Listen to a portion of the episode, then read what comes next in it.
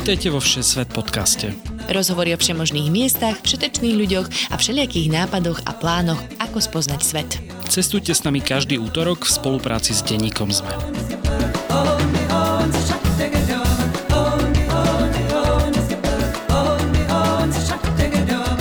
Ahojte všetci poslucháči a poslucháčky, počúvate poslednú epizódu cestovateľského Všesvet podcastu v tejto sérii. A dnes sa vďaka našej hostke vyberieme spoznávať ďaleký a izolovaný kút sveta. Ja som Lukáš Darčanin. Ja som Tina Paholík Hamárová a dnes sa pozrieme do stredoazijského Turkmenska, krajiny, kde dodnes vládne tvrdá diktatúra a ktorá je plná prírodných krás a aj bizarných zážitkov. Našou hostkou bude Zuzka Remišová alias Hacka, ktorú môžete poznať aj z projektu Bronko na miesto hotela a festivalu Autonomádov Overland. Porozprávame sa o starobilých pevnostiach, vyblízkanom Ašchabate, problému s vízami, deportácii a aj bájnom prezidentovi Turkmenbaši. Ahoj Hacka, vítajú nás vo štúdiu Všesvet podcastu. Ahojte. Ahoj, ja zdravím opäť raz z auta z Dubaja, je tu teplo. Uf, môžeme to aj uzavrieť. Takže tak ideme zase improvizovanie, ako vždy. Porozprávajte mi, ako, ako príjemne a studeno je v Bratislave, prosím, aby som si to vedela aspoň predstaviť, uh, keď už nevizualizovať. My sme si kvôli tebe zapli kúrenie, takže už aj nám je teplo. Wow, wow, kúrenie. Je celkom príjemne. Akože je chladno stále, ale, ale svieti slnko, dneska je taký pekný deň, takže taká jar príčetná, nie je to ešte 25 stupňov, takže v pohode. Ešte stále snie na horách. Wow, sneh, wow. Zase ospravedlňujem sa poslucháčom, občas tu budete nejaké auto počuť a občas si budem musieť zapnúť klimatizáciu, aby som uh, neskapala v aute. Ale teda poďme do iných prehriatých stredoazijských krajín ako Spojených Arabských Emirátov. Dnes sa budeme teda rozprávať o Turkmensku, ale ešte predtým vlastne sa môžeme porozprávať o tom štýle cestovania, aký Jacka robíš, alebo ako cestuješ vlastne aj so svojím manželom uh, Remom. Vy cestujete teda nechcem nazvať, že dodávkou, ale obytným autom, alebo ako, ako to nazvať? No radšej teda obytné auto. Také improvizované samo, čo ste si sami vlastne prerobili, hej? No asi by sa čo teraz nahneval. Není to, improva- Není to improvizované. no tak on to prerába už asi štvrtýkrát, aby bol maximálne spokojný. Ale áno, my cestujeme na zobytnenom aute, pôvodne na Forde Bronco. Teraz, keďže už máme dve deti, tak sme to vymenili za bývalú sanitku Chevrolet Express. No a tam je všetko vlastne taký malý bytik. Mhm. Kuchyňa, spálňa, záchod. Ešte sa nepresťahovali úplne do toho auta, hej? Nie, ale mne by to vyhovovalo, malo upratovania je tam. A je to napríklad teraz iné cestovanie, keď chodíte s deckami, ako keď ste chodili sami? Asi teda dosť výrazne iné? To je na celý podcast táto téma a je to výrazne iné. Asi ako keď sa staneš rodičom a predtým ako nie si rodič, lebo zrazu proste 100% času 150% času každého z nás potrebujú tie deti, mm. najmä keď sú už dve aj cestu prispôsobuješ im, zastavuješ podľa nich aj no ich nezaujímajú nejaké pamiatky, ale skôr vymetáme ihriska, parky a také veci, kde sa môžu trochu vybehať alebo čo im aspoň niečo dajú. Mm, ale baví ich to cestovanie tým autom, aj, že už si nachádzajú nejakú cestu alebo sú donútení k tomu, aby ich to bavilo? Vieš čo, Danko, on je rodený autonomát, on mm. akože fakt má to v krvi a Olivia, ona je taká princeznička, takže ju tak lámeme troška a chudiatko no nemá na výber. Mm. No okrem toho, že uh, teda si to takto zhrnula v rýchlosti, tak ja by som dala do pozornosti, že sme sa o autonomáctve rozprávali aj v jednej celej časti Všesvet podcastu. Konkrétne vyšla v decembri, myslím, a v decembri minulého roka, e, keď sme boli spolu na cestovateľskom festivale Cestov, necestov a vlastne mali sme tam diskusiu aj s ďalšími dvoma kamošmi, takže určite si to vypočujte, aby ste sa dozvedeli, že vlhčené vreckovky sú odpoveď na všetko. Áno, viac menej áno. Aj u detí Hej. No a teda, okrem toho sme mali spolu ešte aj podcast o Mongolsku, tak ten tiež určite nájdete v našom výbere v 60 podcastu. A, a teda, ak by ste chceli o autonomátstve vedieť viacej, tak Hacka, vy organizujete s Remom uh, festival Overland, tak porozprávaj nám trochu viacej o tom, čo je to za festival a čo by na ňom mohli ľudia vidieť. Tak je to festival, ktorý vznikol tiež tak, že sme chceli spoznať a skamarátiť sa s ostatnými ľuďmi naživo, ktorých sme poznali, že cestujú e, vlastne iba zo sociálnych sietí. Tento ročník už bude vlastne šiestý a je to stretnutie všetkých, ktorí milujú cestovanie. Nemusia cestovať sami, chodia tam ľudia sa inšpirovať, chodia tam ľudia, ktorí si chcú práve aj zobytniť vlastnoručne auto, pretože tá výmena informácií tých ľudí je veľmi užitočná. A večer sú samozrejme cestovateľské prezentácie našich účastníkov, každý sa pochváli, kde bol. E, začíname hudobným koncertom, potom nejaké road movies, všetko. A plus každého chceme aj trošku vzdelať a niečo užitočné nech si odnesie. Takže sú rôzne workshopy, ako funkčná sebaobrana bude tento rok, ako vybrať nezávislé kúrenie a podobne. Nech si z toho odnesú aj tí otcovia niečo a plus samozrejme pre deti je celá detská zóna, kde majú jogu, divadielko, hľadanie pokladu, zapletanie copikov. Taká klasika, taká, taká pohodička. A vznikajú tam napríklad aj plány na nejaké nové cesty, že keď sa tam stretnete viacerí, tak poviete, že poďme spolu tam? No popravde nás zatiaľ nikto neoslovil, že by s nami niekto chcel niekam ísť, ale čo viem, tak áno, je to úžasné, lebo chodia tam ľudia aj čo cestujú sami. Ale mnohí sa boja ísť sami do nejakej vzdialenejšej krajiny a vznikajú presne také partie. Už viem, že boli chalani takto v Afrike, vznikol nám tam na poslednom ročníku párik, ktorý teraz spolu cestuje. Takže vznikajú presne aj takéto projekty a potom vyrážajú spoločne. A už napríklad vás aj niečo inšpirovalo, že tam niekto bol a mm, poradil vám, že to je super miesto a potom ste sa tam vybrali ako keby po jeho stopách alebo zdieľate si tam takéto plány na cesty?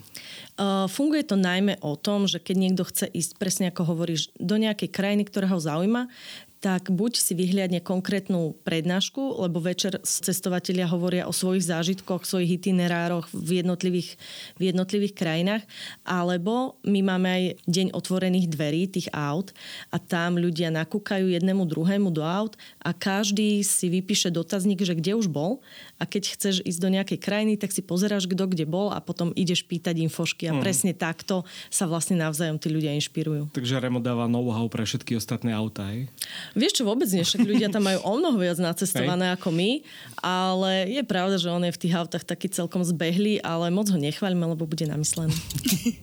No a kedy sa to teda koná tento rok? Presne a kde? Tento rok je to posledný májový víkend od 26. do 29. mája. A teda o, začíname už vo štvrtok po obede filmami dvoma a koncertom. A v rajeckých tepliciach teda na Slnečných skalách. Áno, áno. Tam ináč býva veľa takýchto príjemných festivalov, aj horolezeckých, takže je to skvelé miesto na takéto niečo, na takéto aktivity. Je to presne miesto, ktoré sa nám hodí, je to úplne úžasné. Ja to tesne zmeškám, lebo ja idem v maji na Slovensko pre presne pár dní predtým, ako začne festival, tak normálne ma to mrzí. Fakt by som prišla. Ja som taký autonomat, veď ja furt nahrávam niečo v aute. Ty si autorekordár. Som autopodcaster.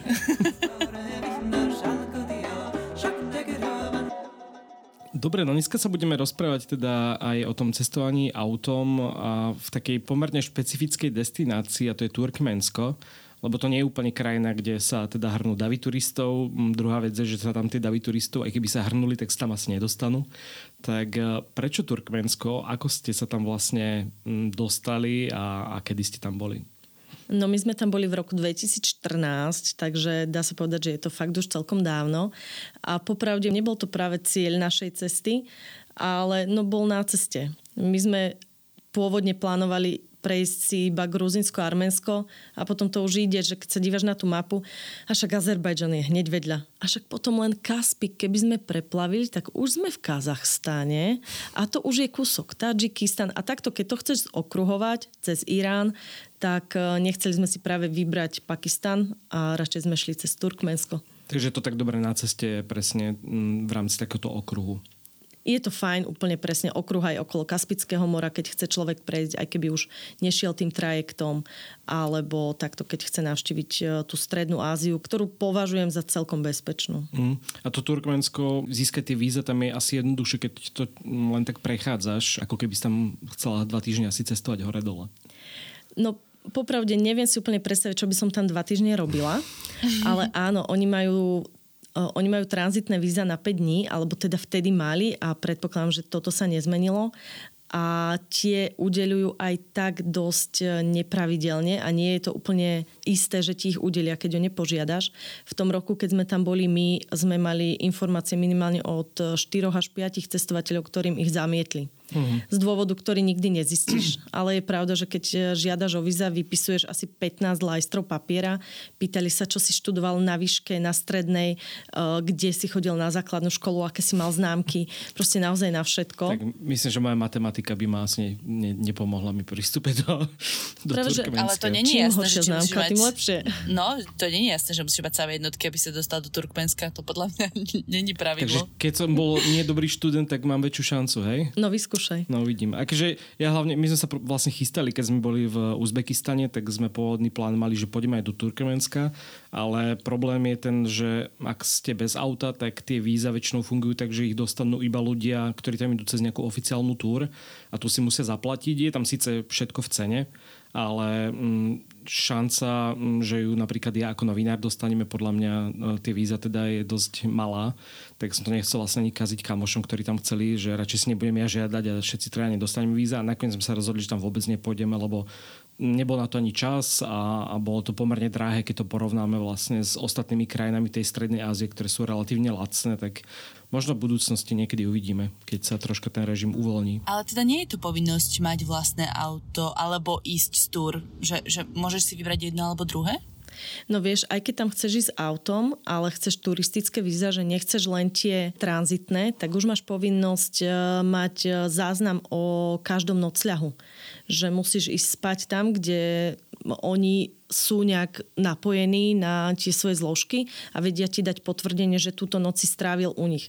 Ale keď iba tranzituješ, tak toto nepotrebuješ. My sme tam vchádzali z Uzbekistanu, kde to bola povinnosť e, mať tiež záznam o každej noci Takže my sme zo začiatku to brali, že to je samozrejme, že musíme aj tu.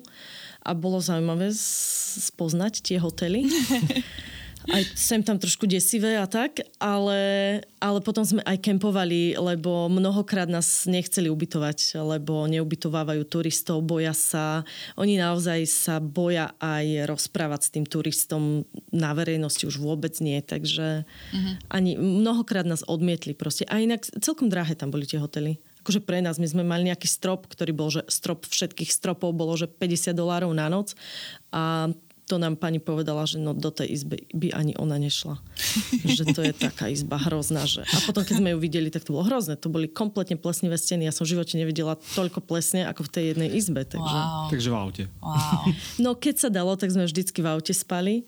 A napríklad v jednom hoteli uh, to bolo tak, že oni vedeli, že nie sme manželia, lebo sa nás to samozrejme pýtajú, takže potom sme už neskôr začali klamať radšej a tým pádom nás nechceli ubytovať spolu. Mm. A Rémovi dali normálnu izbu a mne dali 4 steny s madracom na zemi. Takže sme si vtedy priplatili mladú manželský apartmán, ktorý mal asi 100 metrov štvorcových, lebo, lebo ja som povedala, že ja sa spať nebudem. že ťa požiada o ruku, lebo nebolo cesty inej. Už sme tam išli zo, uh, zasnúbení, inak by som tam s ním nešla. A on to vlastne podľa fotografií z tej cesty nevyzeral úplne tak vábne, aj možno z dôvodu, že ste tam boli dosť tak mimo sezónu. Mm, neviem, či to bolo aj tým počasím. No, my sme tam mali naozaj dosť zlé počasie, že nám dosť pršalo, alebo bolo, no, boli sme tam v novembri. A november je taký upršaný, taký sichravý, taký zachmurený, takže aj keď sme boli pozrieť nejaké, že pekné pamiatky, tak uh, pôsobili desivo. Hmm. A kedy je to napríklad taký najvhodnejší čas? No ísť? úplne v lete by som tam nešla, lebo sa tam uvaríš, ale tak uh, Tina to prežíva aj teraz, tak uh, pre ňu je to asi úplne v pohode. Ja neviem, či počujete, ako som si už štvrtýkrát zapla, zapla túto klimatizáciu, Počujeme. lebo fú, fú. Prepačte, ale taká jar, alebo no proste pred sezónou tesne, alebo po sezóne tesne. Že nech tie teploty troška klesnú. Mhm. A keď sme sa vlastne ešte rozprávali o, o tom, ako sa to dá prejsť, tak ja mám pocit, že tam často aj nejaký ozbrojený sprievod, alebo neviem, či ozbrojený, ale ak tam ľudia idú nejako nezávislo cestovať, tak eh, niektorí z nich potrebovali aj, aj niekoho so sebou, alebo neviem, či vy ste tam stretávali nejakých agentov, ktorí vás sledovali, alebo... Vieš čo, E, to sa tiež týka tých víz, že keby sme chceli tie turistické, tak nám niekoho pridelia. Mm. Ale ty si ho musíš platiť. Takže to už ide do takých uh, sum, ktoré my sme naozaj neboli ochotní dať za to. A druhá vec je, že áno, tak e, my sme tam boli síce trošku viac, ako bolo povolené, ale my sme boli stále pod dohľadom, najmä už keď sme boli v tom Ašgabade, že vlastne na ulici sme nestretli nikoho, iba zrazu z krovia sa ozvala vysielačka a krovie začalo rozprávať, vieš.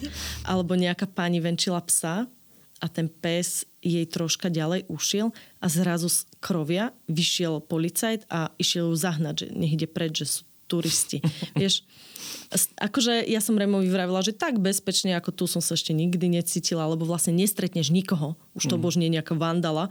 A keby nejaký vandal prišiel, tak určite asi zakročia, nie? Tie kriky, hej, zakročia. No neviem, ako by zakročili, ne, nezažili sme, sme to, ale asi by som nechcela byť potom v koži toho vandala. Tým pádom ste vlastne veľmi kontakt s nejakým miestnym obyvateľstvom asi nemali často, okrem vyjednávania o cenách hotelov. No, ceny hotelov sa ťažko vyjednávali, lebo tam, keď si chcel spať, uh, tak si musel vlastne prísť. My sme sa väčšinou išli ubytovať v noci alebo večer, ty si musel zobudiť recepčného, teda najskôr nájsť, kde spí, potom ho zobudiť a potom sa snažiť zjednávať, že teda chceš tam ísť spať a mnohokrát ti povedal, že je kompletne plný hotel a nemá ťa kde ubytovať a pritom sme tam boli my a on. Nikto iný tam nebol. Ale oni sa naozaj báli. Podnikavý duch. Hej, hej, hej. O, tak nešlo to asi do ich vrecka, takže... Mm. A s miestnymi veľmi málo. My sme tam naozaj mali problém hocikoho stretnúť. Tam sa väčšinou, keď sa niekto rozhovorí, tak je to pri autách, čiže na pumpe. Prípadne, keď sme si kupovali miestny časopis, tak pani v tom stánku schovatá tak trošku sa s nami tak troška porozprávala, ale tiež potom vravela, že už moc dlho tu stojíte, už choďte preč. Mm, a tým jazykom rozprávajú akým? Vieš čo, uh, teda? oni majú jazyk taký nejaký spoločný Kultný. základ s Maďarmi a takto, čiže to okay. akože vôbec, ale niektorí vedeli po rusky. Mm-hmm. Takže a my sme už po tej, na tej ceste už vedeli po rusky, aj keby sme nechceli, takže...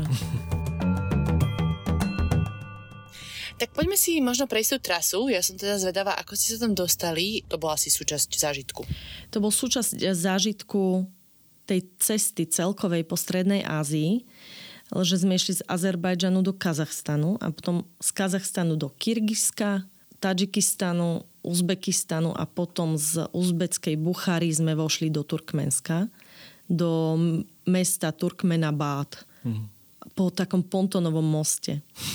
A hranice napríklad boli v pohode prejsť cez hranice? Či je to tam také, že naozaj vám prevracali celé auto? Na čo ste asi zvyknutí z tých vašich ciest? No, čiže si si aj odpovedal. že tým, že sme prešli, to bolo v pohode. Okay. Ale všetko pozreli. Oni ti aj do solničky proste rukou pošpárali, že či tam niečo ne, neschovávaš. Ja už som sa naučila na cestách, že sol musím mať naozaj v niečom, čo je zo soli, lebo ja som si ju mnohokrát presypávala do takých malých eh, škatuliek od liekov no tak to bolo najhoršie, to mi vždy vyhadzovali preč, že to nemôžem takto mať. Do týchto krajín sme vtedy museli si dávať pozor aj, aké lieky tam berieme, lebo Aha. niektoré látky sú tam zakázané a tak. A oni prešli naozaj všetko. Hm. Že keby sme prevážali niečo nebezpečné, alebo čo oni sú proti tomu, tak, tak určite by to našli. Hoci dron nám nenašli. Ale ani sme tam s ním nelietali. To ste museli veľmi dobre skryť potom. V živote nebol skrytý. Nie? On je akože otvoríš poličku a vidíš škatulu, Aha. ale vlastne na nej není, to je tá polystyrénová, vieš, takže vyzerá to možno trošku aj ako chladnička, takže nikto to nikdy neriešil, neotváral.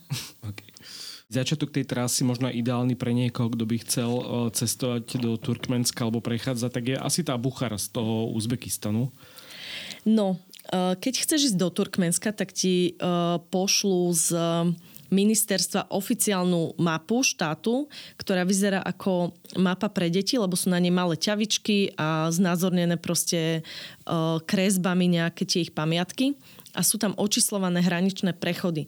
A ty musíš napísať, že cez ktorý chceš vojsť a cez ktorý chceš výjsť. Oni toto musia vedieť dopredu. Hmm. No a potom na hranici ti to typek spojí najkračou čiarou a povie, že môžeš ísť stáť jalto, ale nesmieš vybočiť z trasy. Toto sa stalo nám. Vošli sme do Buchary a potom z Ašgabadu sme chceli ísť do Iránu a tým pádom sme vlastne prišli od Derveze, čo je ten plynový kráter horiaci, lebo sme ho nemali podľa trasy. Že keď, tak radšej na úrovni Kivy z uzbeckej kivy a, uh-huh. a tam vedie trasa, že môžeš ísť pozrieť to derveze. Že možno taký okruh, aj keď teda neviem, či sa vlastne dá spraviť v rámci tranzitu okruh. Že... Nemôžeš, Nie, nemôžeš, že... ty musíš ísť najkračou trasou von, okay. lebo to iba tranzituješ. Uh-huh. Takže si vlastne vyberieš, že či chceš pozrieť ten starobilý merv, alebo si chceš pozrieť uh, horiaci plynový kráter. Mm, OK. Veľa, veľa alternatív tam nie je. Lebo do Buchary sa teda dá aj letieť. My sme vtedy síce išli vlákom z Taškentu, ale viem, že aj priamo do Buchary boli vtedy letenky, takže keby niekto naozaj chcel vidieť Bucharu, ktorá je veľmi pekná, tak, tak stade vlastne je to kúsok už na tie hranice. A v Turkmenabade je teda niečo zaujímavé, alebo je to tiež taká, že zastávka? Vieš čo, nás tam nič tak nezaujalo, my sme rovno išli ďalej, lebo hlavne my sme si stále hovorili, že máme strašne málo dní a mm. ešte sme nevedeli, že nebudeme môcť ísť do tej derveze. Takže my sme odtiaľ fičali rovno ďalej a zastavili sme sa až pri tom Merve. Merv vlastne aj v UNESCO, je to celkom uh, známa pamiatka alebo miesto, kde je viac tých pamiatok, ale je to teda natoľko zaujímavé, alebo... No, je to známe podľa mňa hlavne každému uh, iba preto, že traduje sa, že práve tam Šehrezada rozprávala tých svojich tisíc a jedna príbehov. A uh, zaujímavé to... Hm, pre niekoho, kto sa možno viac vyzná do archeológie, by to bolo úžasné, pretože to sú hradby, ale uprostred, uprostred tých hradieb je vlastne iba také blatoidné, smetiskoidné nič. Nikto to nestráži, nikoho to nezaujíma a miestne deti tam akurát sa chodia prehrabávať a hľadajú nejaké artefakty, ktoré potom predávajú na trhu. Takže takto si rozpredávajú oni svoje historické bohatstvo. Mm-hmm. Ale potom okolo tam je vlastne trasa asfaltová, ktorá vedie okolo nejakých mauzolejí, potom je tam studňa želaní, kde je potrebné hodiť dva manaty presne, aby sa želanie splnilo. Takže toto sa dá prejsť je to zaujímavé, ale akože keď tam človek ide z Uzbekistanu, kde sú tie e, pamiatky úplne neskutočné, tie mešity, tie školy, tie medresy, tie sú fakt nádherné. Takže tuto to je také, že mm, nič moc. Aká je tam kvalita ciest, keď e, vlastne vy ste išli autom, tak e, zase asi tých ciest tam není veľmi veľa, tak bolo to v pohode oproti nejakým iným krajinám? Ak sa pýtaš na Ašgabat, tak je to najlepšie na svete. Ak sa pýtaš na zvyšok krajiny, tak je to úplne ohovne. to znamená veľké diery strede cesty a podobne? Všetko tam zažiješ. Aj kúsok asfaltu, len taký pľúvanec asfaltu zažiješ. Ale zažiješ aj e, krásny asfalt na nejakom úseku. Ale tak ja som tam bola v roku 2014 a možno to už vlastne majú všetko krásne vyasfaltované. Určite. Hlavne na ceste z Uzbekistanu. A čo teda označovanie? Ako ste sa vedeli napríklad teda dostať k tej pevnosti, k tým hradbám? Uh, máš jednu trasu. Ah, máš jednu okay. cestu a nemáš prakticky nejakú možnosť zablúdiť. Už keď by, tak napríklad to mestečko, ten Merv, uh, je také, že dobre, je tam aj obchod, je tam aj nejaký ten hostel, v ktorom sme my bývali, ale uh, nie je problém, že by si to potom nenašla. A fungujú tam aj nejaké zájazdy, aj my sme tam stretli zájazd, takže už keď by bolo moc zle, tak sa vieš opýtať. Uh-huh. Dokonca pozerám, že dneska sa už volá Merv Mari. Oni to asi dosť často teda menia názvy e, všetkého, čo sa dá v tej krajine. To je jedna vec, ale myslím si, že Mari, neviem, či náhodou není oficiálny buď ich alebo anglický názov. Ja používam zase nejaký iný názov, že vieš, aj to poslovenčovanie. Uh-huh. Pozerám, že je okolo 120 tisíc obyvateľov, takže je to akože asi, asi jedno z tých väčších miest tej krajine, ale väčšina tých, toho obyvateľstva sa koncentruje v tom Ašchabate, v tom hlavnom meste. Takže je ešte možno na ceste z Mervu do Ašchabatu niečo zaujímavé? Alebo tiež ste to prefrčali čo najskôr, kým sa dalo? Radšej ti nepoviem, že tam nič nie je zaujímavé, ale my sme to iba prefrčali. Pretože možno tam niečo je a urazím nejakú dedinku, chudiatko. Ale úžasné, že ak je v tom Merve 120 tisíc obyvateľov, tak kde boli? Kde boli? Lebo e, áno, je pravda, že my sme tam videli pár uh, bytoviek, ktoré mňa najviac zaujali tým, že na streche, proste klasická bytovka kvádrového charakteru a na streche bolo asi tisíc satelitov. Tam bolo 100 bytov, ale tam bolo tisíc satelitov. Proste to bolo úplne, že wow. To možno bolo nejaké výskumné stredisko vesmírne. Každá bytovka to mala. Takže asi všetci pozerali telku alebo čo. Hmm.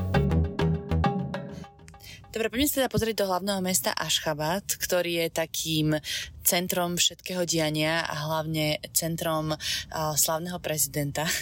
Daj taký pocit, že na čo, na čo sa to podobá? Vedela by si nejaké slovenské mesto k tomu prirovnať? Považská Bystrica. Ja som nebola v Dubaji. A čiže ja to budem prirovnávať k Dubaju.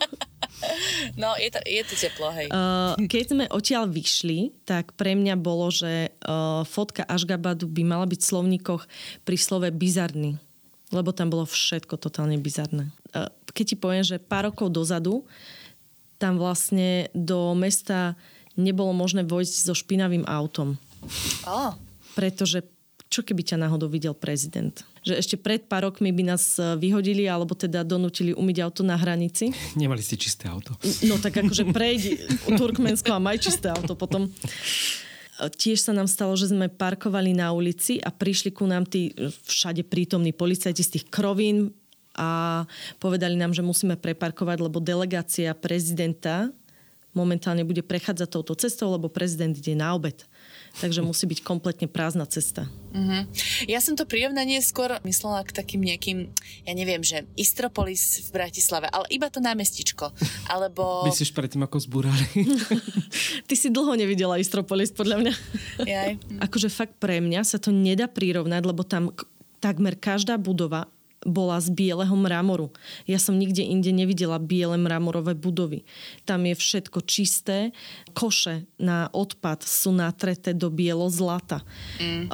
Lampy proste sú natreté na zlato. Každá budova je úplne snehobiela a je z bieleho mramoru. Podchody sú z bieleho mramoru. Takže ja som naozaj nič iné nikde inde nevidela.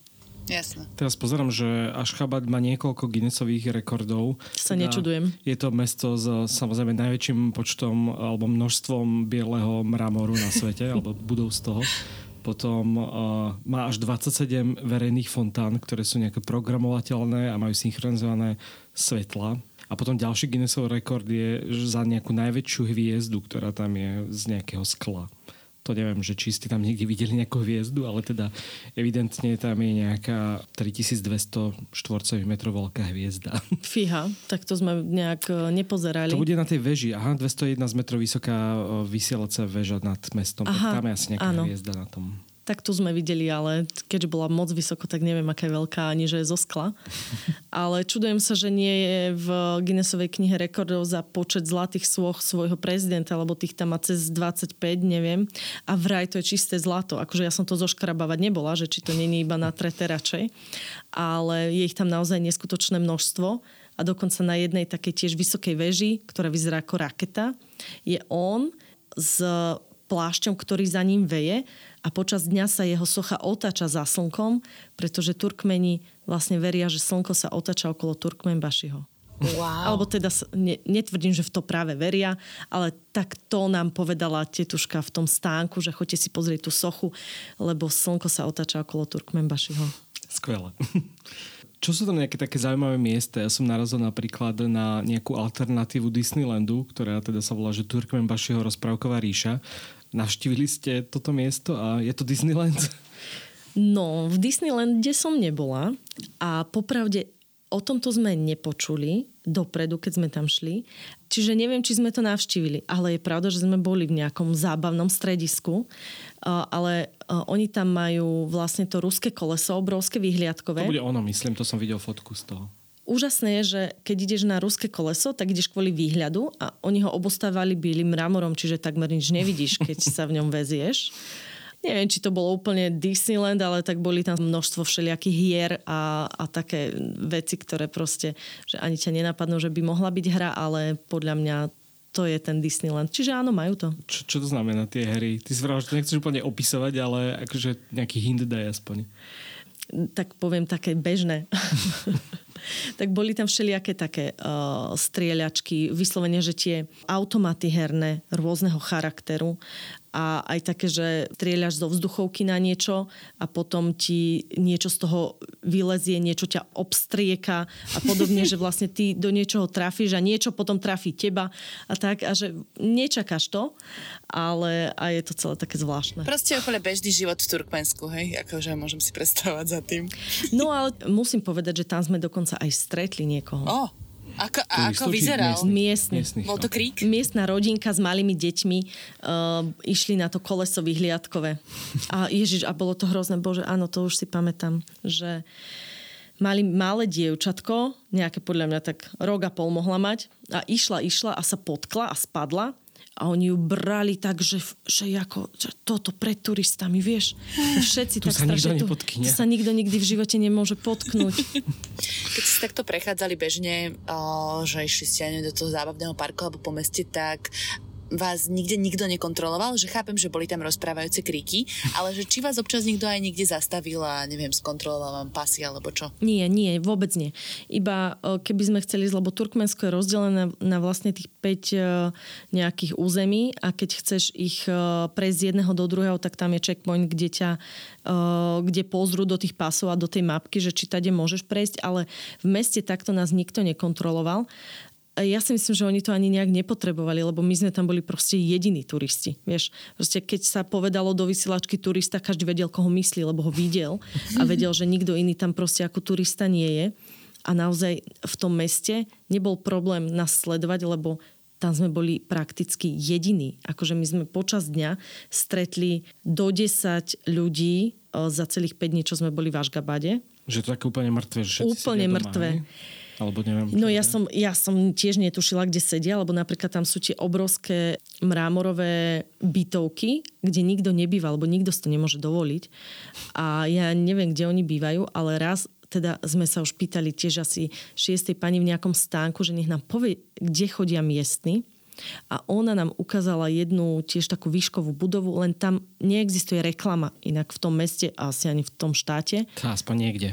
Valo by sa Tak ani, rekl- ani reklamný smog, presne tak, Matúš Valo. Žiaden, Počúvaj, žiaden. Dobre, jak sa to robí? Jediné čo, tak sú obrovské plazmy a tam idú nejaké, nejaké videá, ktoré... S prezidentom. S prezidentom, áno, v nejakých uh, dokonalých uh, pózach a tak.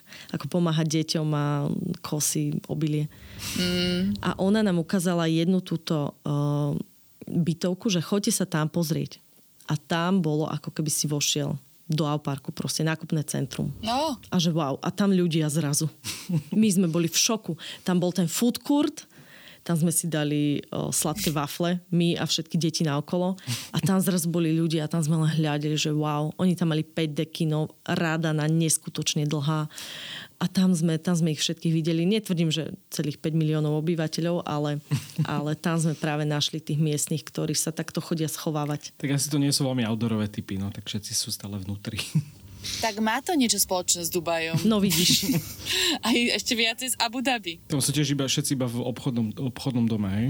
Áno, áno, ja som, a hlavne cez leto, čo už teraz celkom chápem, ale keď som prišla prvýkrát tuto v novembri, tak som bola úplne v šoku, že kde sú, pane Bože, všetci ľudia a, a oni sú v tom nákupnom centre, no. Tam sa majú pekne, tam je to pekné, vysvietené, klimatizované a máš tam všetko.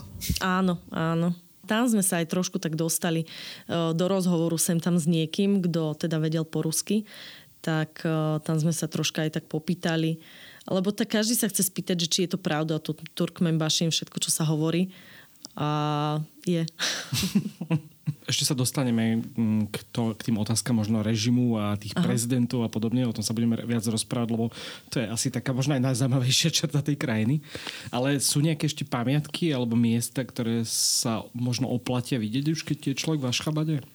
Ja viem, že je tam určite miesto, e, ktoré mimo Ašgabadu. To je nejaká podzemná jaskyňa, kde sa dá aj plávať, ale tam sme sa nedostali to iba viem, že existuje. A my sme tiež boli troška mimo Ašgabadu pozrieť Múzeum pšenice. Netuším, prečo sme tam šli vlastne. Wow, zaujímavý Ale výber. keď už sme boli v Ašgabade, tak sme si povedali, že tak poďme.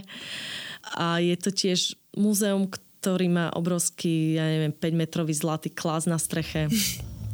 pred ním je socha toho ich Turkmenbašiho, ako kráča pšenicou a tá sa pred ním rozostupuje a vo vnútri vlastne pšenica ani není. Je tam zopár nejakých akože starých nástrojov na obrábanie a inak sú tam iba fotokoláže, photoshopové, kde je prezident zasadený vždycky do žatvy, do toho, ako seje pred kombajn, neviem čo. Ale teda akože Photoshop nič moc, to aj ja by som vedela troška lepšie spraviť. A boli ste aj v, mm, teraz mi vypadlo, ako sa to nazýva, ale také tie schody nejaké zdravia? Aha, zdravotný chodník. No tak to není len schody, to má, celý chodník má asi nejakých, ja nechcem hovoriť zlé, takže cez 20 kilometrov určite. A to za vlády Turkmenbašiho uh, musel každý správny Turkmen prejsť minimálne raz ročne. A keď raz nám vstúpil, nesmel zísť a Turkmenbaši ich e, sledoval e, z helikoptery, že či, to, či nepodvádzajú a teda bol aj e, strážený nejakými vojakmi, aby teda, keď už vojdeš, tak aby si ho prešiel. A potom si asi dostal nejakú pečiatku alebo čo, že teda na tento rok máš splneno a budeš zdravý. A to ste neprešli teda, hej? Vieš čo, už to tak nefunguje a už není ani po celej dĺžke vysvietený, pretože veľa tých svetiel už je zničených alebo pokazených ale presne to, to svietenie na to, že v noci sa tam, ešte cez deň sme možno 10 ľudí stretli, ale v noci nestretneš nikoho, okrem tých uh, hovoriacich krikov, ale všetko je vysvietené, akože komplet. Celé ulice, chodníky, všetko je vysvietené. A plus tie najkrajšie pamiatky, alebo teda skoro každá biela mramorová vec je nasvietená LED, RGB pasmy a mení sa to zelená, žltá, červená, modrá a takto sa to mení pekne. Ja mám ešte jednu otázku uh, ohľadom Ašchabadu, tak eh, keď si spomínala, že tam najväčšie zlaté sochy Turkmenbašiho, tak mňa by zaujímalo, či sú tam nejaké sochy koní, lebo na Expe som bola teda v pavilóne turkmenskom a tam boli proste len všade samé kone, ale že vo všetkých variantách eh, kobercové kone, sochy koní, zlaté kone, kone na vyšívané na kobercoch a tak. Asi by som ti klamala, keby som povedala, že áno, že si pamätám, ale vôbec si nepamätám. My sme tam stretli iba ťavy. Tak to je možno nejaká nová vec. To je 2020, alebo čo? Pozerám, že v roku 2015 oni postavili takúto obrovitanskú sochu práve toho prezidenta, toho neskoršieho na, presne na koni je celá zlatá socha v centre Ašchabadu a je to 2015, takže vy ste boli vlastne rok predtým. Rok predtým Vyzerá to veľmi majestátne a sú tam všelijaké iné akože fontány s veľa koňmi, takže, takže myslím, že sa inšpirovali tým a možno sa mm-hmm. odtedy naučil pán prezident eh, jazdiť na koni. A ešte keď sa vlastne mm, vyberieme mimo mesta, vy ste tam neboli, ale jedna z takých najväčších atrakcií turistických turkmenské je tá Darvaza, brána do pekla sa to nazýva. Je to kráter, kde sa kedysi extrahoval plyn. Tam, o, áno, ťažil, plyn? ťažil sa plyn a potom sa im to prepadlo a vlastne začali im tam unikať obrovské kvanta zemného plynu a súdruhovia to vyriešili tak, že to zapalili a doteraz to horí. Mysleli si, že to vyhorí za pár týždňov a, a horí to doteraz. A je to akože veľmi zaujímavé podľa tých fotografií aj nejakých uh, videí a prednášok, čo som videl. Ale teda vyzerá to, že už e, dlho to nebude horieť, lebo tento rok sa režim rozhodol, že to zahasí, lebo akože prichádzajú o plyn, to je jedna vec ako drahocennú komoditu, komoditu a druhá, že je to asi neúplne dobré pre životné prostredie, keď tam 30 rokov niečo stále horí. A, ale teda, ak náhodou sa vyberiete do Turkmenska a budete mať e, víza, aby ste sa mohli pozrieť aj do iných častí, tak e, ak tá darva ešte bude fungovať, tak e, podľa odporúčaní teda viem, že sa tam oplatí ísť. Tak ešte uvidíme, že ako dlho to bude fungovať. A príliš veľa turistov tam asi chodilo, tak aj preto sa to rozhodli zavrieť, nie? Tak zase to je podľa mňa najväčšie lákadlo tej krajiny, tak to by mali byť radi, že vlastne nemusia úplne až tak investovať do ničoho, iba že im tam stačí diera v zemi, ale tak... Škoda, to je také no. výpovedné. No, no a ešte... Akože odhovárať, čak možno tam stra, strašne veľa zaujímavých vecí, ale... Hej. A ešte ste sa niekde inde zastavili, kým ste opustili krajinu, alebo teda mali ste šancu vôbec? Nemali sme šancu sa inde zastaviť, lebo oni ti nakreslia tú najkračšiu trasu a vlastne ty nesmieš ísť mimo. Takže my sme potom už stvrdli v Ašgabade. Akurát teda eh, pre ostatných eh, cestovateľov takú radu, keď máte deň, kedy treba odísť, tak choďte hneď ráno radšej na hranice, lebo my sme sa vybrali o nejakej štvrtej a hraničný prechod bol zavretý. Takže povedali, že vlastne už neprejdeme a my sme im povedali, OK, že čo teraz? No však dneska tu ešte môžete byť, ale ráno, keď sa zobudíte, budete tu ilegálne. Takže vám akože oznámili, že OK, teraz máte smolu, hej? No, vieš, keď si v takej krajine, tak si hovoríš, chcem tu byť ilegálne. Mm. A čo spravia, keď tu budem ilegálne? Takže nič moc a ešte bol víkend a na druhý deň nedeľa. Takže to sa ani tam nerobí. Takže bolo veľmi ťažké sa vlastne dopatrať, e, že čo robiť a tak. Riešili nás všetci, pretože nevedeli, čo s nami a otvorili kvôli nám ministerstvo a e, teraz e, museli volať stále vyšších a vyšších hodnostárov. Až potom niekto rozhodol, že nám dá deportačné víza a vlastne, že do dvoch dní musíme odísť a my, že fajn, tak máme ešte dva dní v Ašgabade. Čiže vás vyslovene deportovali z tej krajiny, hej? Môžeš to takto skonštatovať a písať si to... Áno, mám to potvrdené do, do v pase, som deportovaná. Gratulujem. A mám zákaz na najbližšie tri roky sa tam objaviť, ale to už prešlo. Ja som sa odtedy vydala, mám iné meno, takže na mňa podľa mňa neprídu, ale môjho manžela tam asi nepustia. tak s deťmi príjemný výletek niekedy budú Ďakujem, ďakujem, áno. Poďme sa porozprávať troška o tom režime, lebo to je niečo, čo tam asi aj turistov často láka a mm, vlastne je to autoritársky diktatorský štát až takých vlastne bizarných rozmerov. Hlavne kvôli tým postavám tých prezidentov, jedným z nich je teda Sapar Murad Niyazov, ale prezývaný je Turkmenbaši, ktorý je vlastne vyhlásený za doživotného prezidenta. A ja som sa akurát dočítal šokujúcu informáciu, že ten jeho nástupca, ktorý sa volá Gurganguli Berdi Muhamedov, už nie je prezident asi mm. mesiac. Takže ten slávny, ktorý všade pozuje s mm, psíkmi a na koni a dvíha činky a podobne, už ho nahradil jeho syn. Takže toto normálne bola pre nás veľmi nová šokujúca informácia. Ale nakoľko sa vážne teda berie v Turkmensku ten kult, predpokladám hlavne toho Turkmenbašiho? Tak ja ťa trošička poopravím, lebo po rozpade Sovietskeho zväzu sa Turkmenbaši vyhlásil za doživotného okay. vládcu, že nebolo to práve nejaké demokratické. Takže on sa vyhlásil a odtedy sa začal budovať kult osobnosti, ktorý tam trvá aj po jeho smrti, podľa mňa určite, lebo my sme tam boli už po jeho smrti, už tam bol ten nástupca a nejak strašne sa to z mnohých takých akože úplne bizarných vecí sa upustilo a stále to nie je úplne, že by si sa tam chcel presťahovať. Ale napríklad akože ľudia, nebolo to úplne, že by sa im to nepáčilo, hoci my keď si to porovnáme s nami, tak samozrejme, lenže oni nič iné nepoznajú. Ale napríklad oni mali najlepší sociálny systém asi, o ako som kedy počula, oni mali skoro všetko zadarmo. On tým, že oni sú plynová veľmoc, tak on mnoho vecí teda akože aj daroval tým svojim obyvateľom. Oni mali plyn zadarmo. To sa ešte tiež hovorilo kedysi, že e, pre nich je lepšie nechať plyn doma zapnutý, mm-hmm. lebo ak ho zahasí, tak tá zápalka je drahšia ktorou si to potom bude chcieť znova zapaliť. Takže oni proste to nevypínali, lebo že na čo?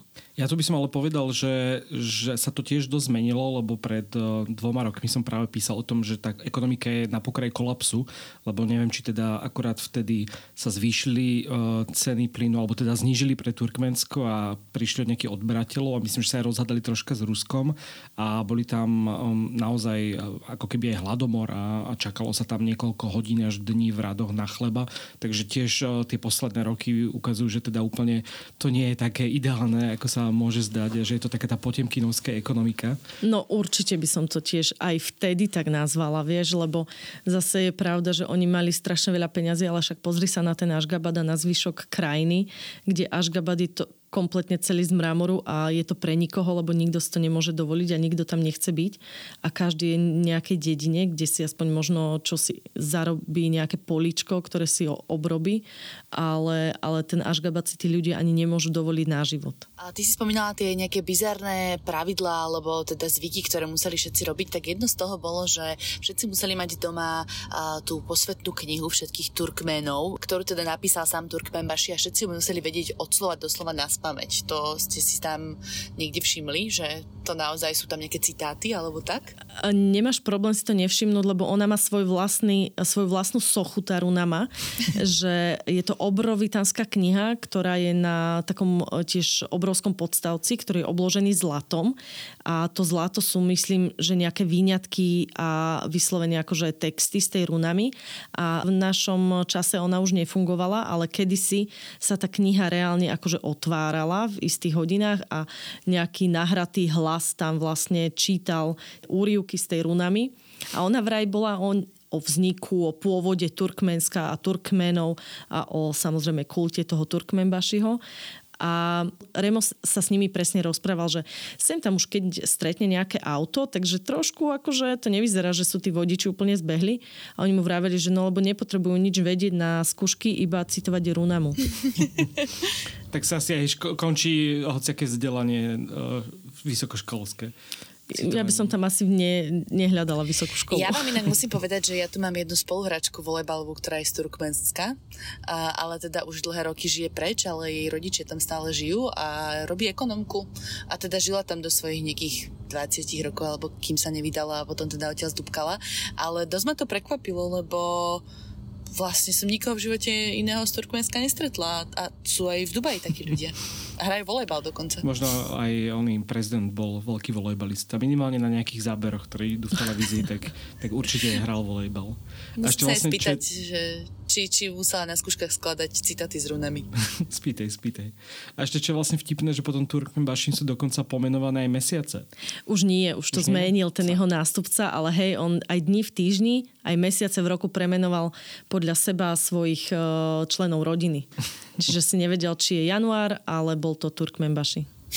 A ešte aj čísla, alebo ako to bolo? Pondelok bol tiež Turkmenbaši a ostatných členov rodiny nepoznám, takže ostatné ti nepoviem. Turkmenbašiho manka on si napríklad dosť zakladal aj na zdraví, lebo že on mal nejaký infarkt a doktori mu povedali, že to je z fajčenia, tak on zakázal v celom meste fajčiť. Tak e, kedy si ste stretli na hraniciach e, vlastne mesta ľudí, čo si tam rýchlo išli zapáliť a potom vlastne sa mohli vrátiť do tohto mesta. A preto aj vlastne ten e, zdravotnícky chodník vznikol, aby ľudia, alebo mu povedali doktori, že by bolo dobré, aby sa pohyboval viacej na čerstvom vzduchu a že prechádzky sú veľmi dôležité, tak on spravil tento zdravotnícky chodník, lenže on potom naň hľadel iba z tej helikoptéry, tak neviem teda, či mu to pomohlo. No bol na čerstvom vzduchu aspoň. A asi tam nefajčil teda. Neviem. A ja som ešte jedný z tých fun faktov našiel napríklad, že Turkmen Bašiš, keď žil, tak chcel otvoriť niekde v strede púšte rezerváciu pre tučniaky. Ale myslím, že sa mu to nepodarilo, alebo neviem teda o tom, že by tam boli nejaké tučniaky. Nestretli sme. to je zase trošku Dubaj. Tu, tuto tučniaky sú v nákupnom centre. Úplne v pohode. Dobre, poďme na logistiku, nech to tak e, celé uzavrieme. Vy sme spomenuli, že teda väčšinou sa dajú získať tie tranzitné. Tá situácia sa mohla zmeniť, takže si to treba pozrieť. Pokiaľ viem, tak zatiaľ tá krajina je stále aj kvôli koronavírusu zatvorená. Oni sa tvária teda, že koronavírus neexistuje a bolo obdobie, kedy trestali ľudí, ktorí to slovo akože spomenuli. Mm, alebo Myslím, náhodou že... sa nakazili chudáci. Alebo sa náhodou nakazili. Takže nie, nie som si istý, že v akom stave je to, ale teda ak sa tam chystáte, tak si pozrite nejaké aktuálne informácie ohľadom víz lebo naozaj to nie je úplne jednoduché sa tam dostať. Asi to treba rátať s tým pri tom plánovaní, že sa to nemusí podariť a že teda budete musieť preletieť z jednej krajiny do druhej a neviem, že či vy ste rátali s tým, že by sa mohlo stať, že napríklad sa zaseknete v tom Uzbekistane a budete musieť ísť inokade. No my sme to presne kvôli tomu riešili všetko dopredu, mhm. pretože mm-hmm. Turkmensko ono ti vydá víza, aj tie tranzitné, až keď mu ukážeš víza do krajiny pred a do krajiny po. Mm-hmm. Takže my sme vlastne, keď sme plánovali trasu, tak sme mali tu fixných, fixné 4-5 dní a odtiaľ sme vlastne odvíjali celý plán od tých 5 dní a od toho sme vlastne aj kalendár riešili a itinerár, že kde budeme.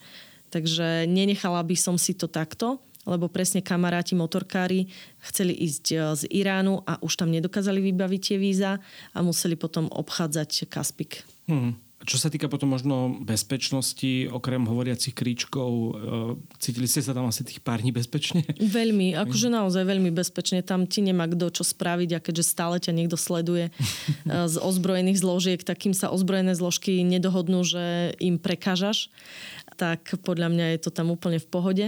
Ale samozrejme, to sú také veci, ktoré už keď ideš do takejto krajiny, tak dávaj si pozor na to, čo fotíš, čo kameruješ a tak. No.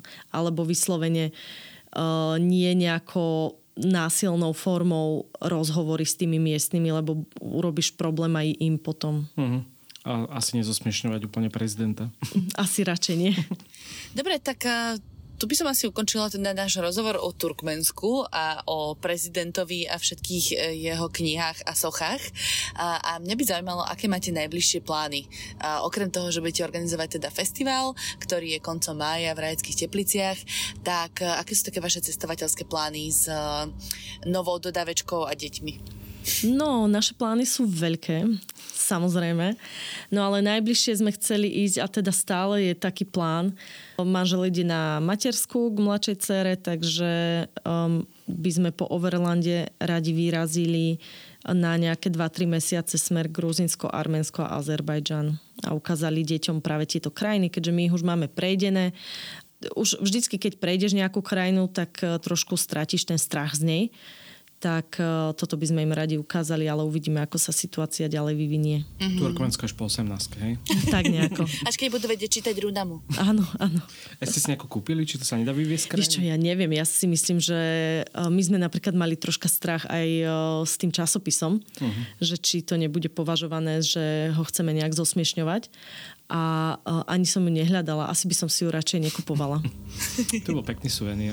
Hej, pekný, Takže že? ja som, my keď sme tam plánovali ísť s našim kamarátom, doktorom a s Majom, tak, uh, tak viem si predstaviť, že by určite nejaký prúser vznikol pri našom štýle cestovania z nejakého podobného charakteru. Takže, Ale to sa stáva, lebo my napríklad uh, nám nejak dva dní predtým, ako sme mali vojsť do Iránu, z toho Turkmenska, povedali, že do Iránu nesmieme ani len doviesť alkohol, lebo však neviem, prečo sme to dovtedy nevedeli, ale je to tak.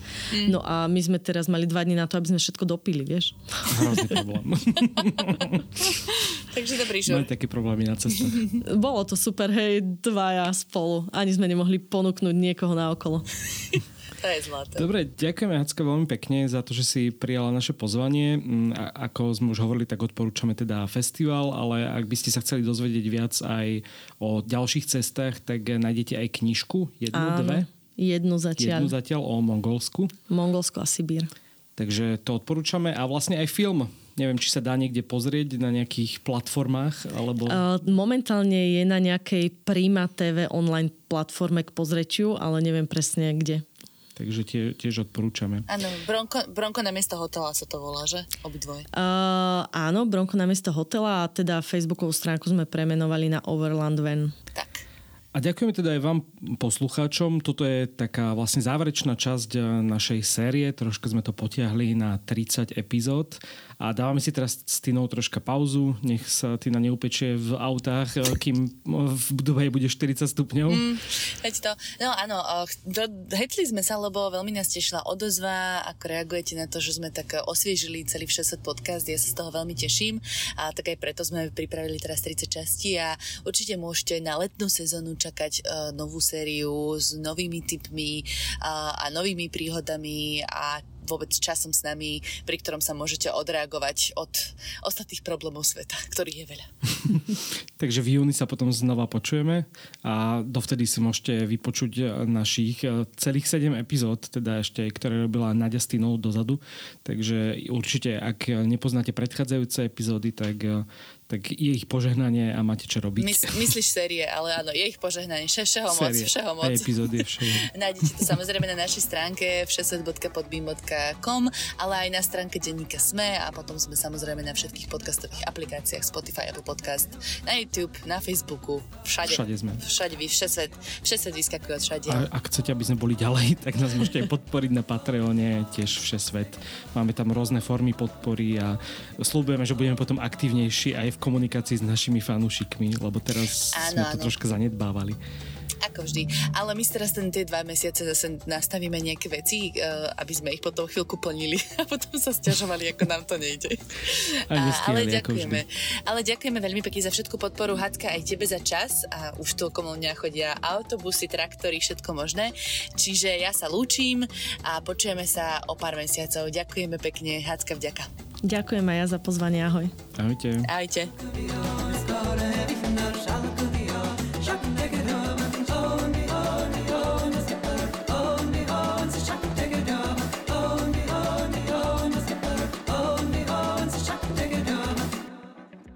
Strácate sa v množstve slovenských či zahraničných podcastov a premýšľate, ktoré skutočne stoja za váš čas? Pomôžeme vám. Pripravili sme pre vás podcastový výber denníka Sme, v ktorom zverejňujeme zaujímavé slovenské podcasty a minisérie a hovoríme aj o našich typoch, ktoré by vám z podcastového sveta nemali ujsť. Začnite odoberať feed Sme výber vo vašej obľúbenej podcastovej aplikácii a majte kvalitný podcast vždy po ruke.